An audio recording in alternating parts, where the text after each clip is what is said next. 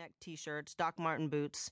I didn't do the whole retro thing, the stereotypical old timey punk rock with the spikes and the leather. I was more of like a skater look, ripped up baggy clothes and flannel shirts. Of course, it was still a look that would throw off your more conservative suburban parents. The hardcore punk community was like a family. The group that I hung out with was comprised of all different types.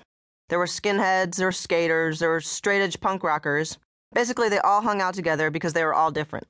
They weren't jocks or preps or nerds. A lot of them were actually real screw ups. I mean, some of them were really mean and want to drop out of school and drink and do drugs. I didn't do any of that, but yet I was still drawn to them. I was drawn to the lifestyle and the look, even though I had nothing in common with these people. My parents got divorced when I was 17. At the time, I really didn't see it coming. There was never any fighting, though at the same time, they were never really especially affectionate towards one another. They coexisted, and that's what I was used to seeing. Looking back, it was pretty obvious they were unhappy, but at the time it totally threw me for a loop. At first, my mom moved into the guest room. She stayed there until we sold the house. Then we moved into a little two bedroom apartment in Norcross, Georgia. My brother Billy had one bedroom, and me and my mom shared the other one. Norcross was in a different school district, so for my present for my parents getting divorced, I got a car. That way, I didn't have to spend my senior year at a new high school, and I could finish at Lassiter. It was a used Chevrolet Spectrum, a little hatchback. It was really cute. Sharing a room with my mom at that age kind of sucked, though. My mom's attitude was, well, I figured you'd be moving out after you were done with high school, so it wasn't worth spending more money to bump up to a three bedroom apartment. Well, that was pretty much my plan, but it was still hard for the six months that I lived there. Fortunately, I had my car, so at least I was mobile. So in my senior year, I doubled up on classes, and in December of 92, I graduated with a bare minimum of 15 credits. The first thing I did after graduating was to start looking for an apartment. The one I found was in this great little house on Myrtle Street, right by Piedmont Park. It was subdivided into three apartments. The owner lived on the top floor, a family lived in the front apartment, and there was like another little part in the back, which was just perfect. Plus, it was cheap $375 a month. I didn't really date anybody during the years I lived on Myrtle Street. I hooked up occasionally. In a way, it was like the whole rock and roll life was my boyfriend. Going to shows, meeting new people, making these nice little connections. That's all I needed at that point, and it was great. I lived on Myrtle Street for a little more than a year, and even though it was a really small apartment, I'd always let the bands crash there. If a band was passing through town and didn't have a place to stay, I always volunteered. I mean, my place is a shits, but you're more than welcome to sleep there. So many bands slept on the floor, Tilt, 15, I don't know, a million others. After a while, I felt like my life in Atlanta had gotten a little stagnant. It wasn't horrible, but I definitely felt like, been there, done that. I was talking to a friend of a friend, and he said, If you want, a bunch of us are getting a group house in D.C. We're still looking for people to live in the house, so you're welcome to move in with us. I decided, what the hell? Two weeks later, I packed up my stuff and headed for Washington, D.C. The group house was in Hyattsville, Maryland, which is just outside D.C. near the University of Maryland. It was a cool house. Four people could have lived there very comfortably. But for 10 of us, it was a little crowded. It was nine guys and me. One of the guys, Ken Olden from the band Damnation, had a studio in the basement where he did all of his recording.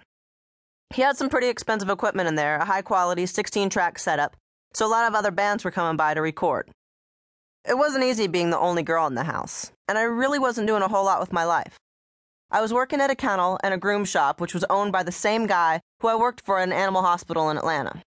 I decided I wanted to backpack through Europe, and I decided to start saving money. I set up a little schedule so that come summertime, I would be ready to go.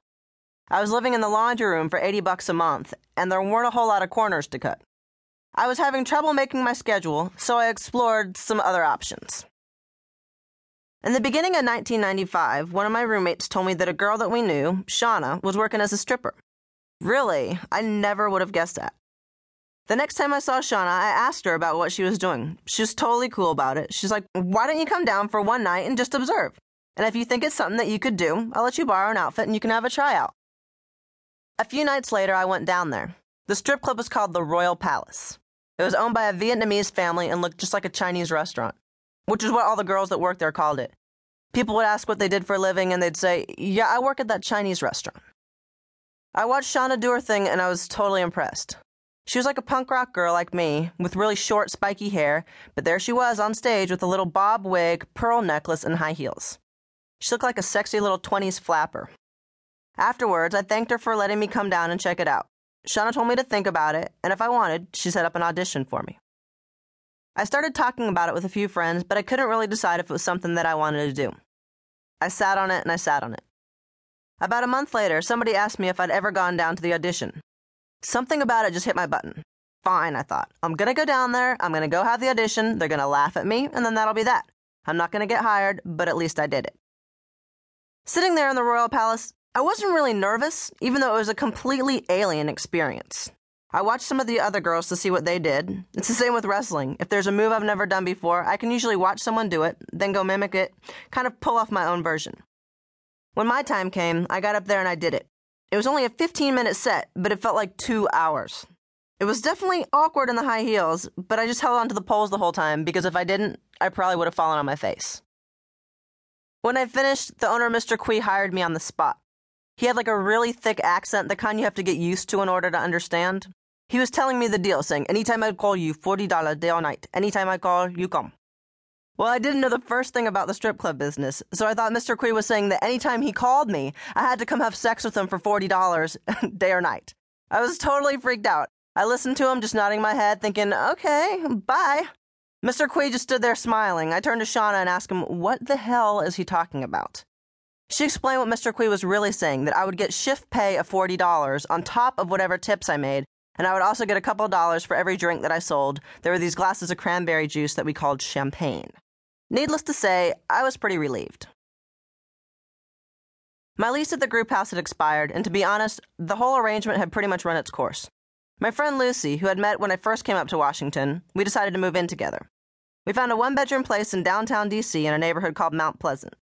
The apartment was in a row house, so we actually had a little backyard, which was totally cool. There was also a little alley where we parked our cars, and the rent was $680 a month, which was expensive, but I was making pretty good money dancing. I ended up stripping off and on for almost four years, all the way through the beginning of my wrestling career.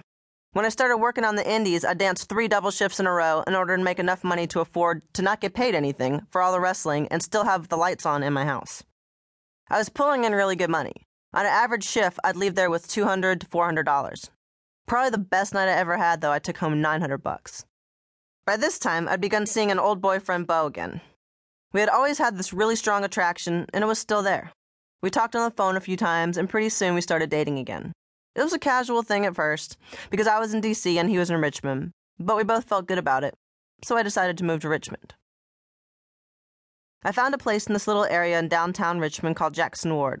It was an old split level house divided into two apartments, upstairs and downstairs. I rented the whole house and then sublet the bottom floor to friends. Right after I moved in, Bo's band went on a long tour, which left me all alone in a new town. I kind of knew a few people, but only because Bo had introduced me around like, hey, this is my girlfriend, be nice to her out of obligation to me type thing. When Bo was around, things between us were pretty good. He didn't officially move in, but he stayed over a lot. One Monday night, I was doing things around the house and I heard him yelling at the TV. What are you watching? I asked. WCW Nitro, he said. He tried to explain what was going on, who all the characters were, but I just thought wrestling was silly. To me, wrestling was just a bunch of rednecks fake punching each other. A lot of overweight guys in Speedos being really bad actors. It wasn't until I saw luchadors on Nitro that my preconceived notion of wrestling had begun to change. The luchador who really captured my attention was Rey Mysterio Jr.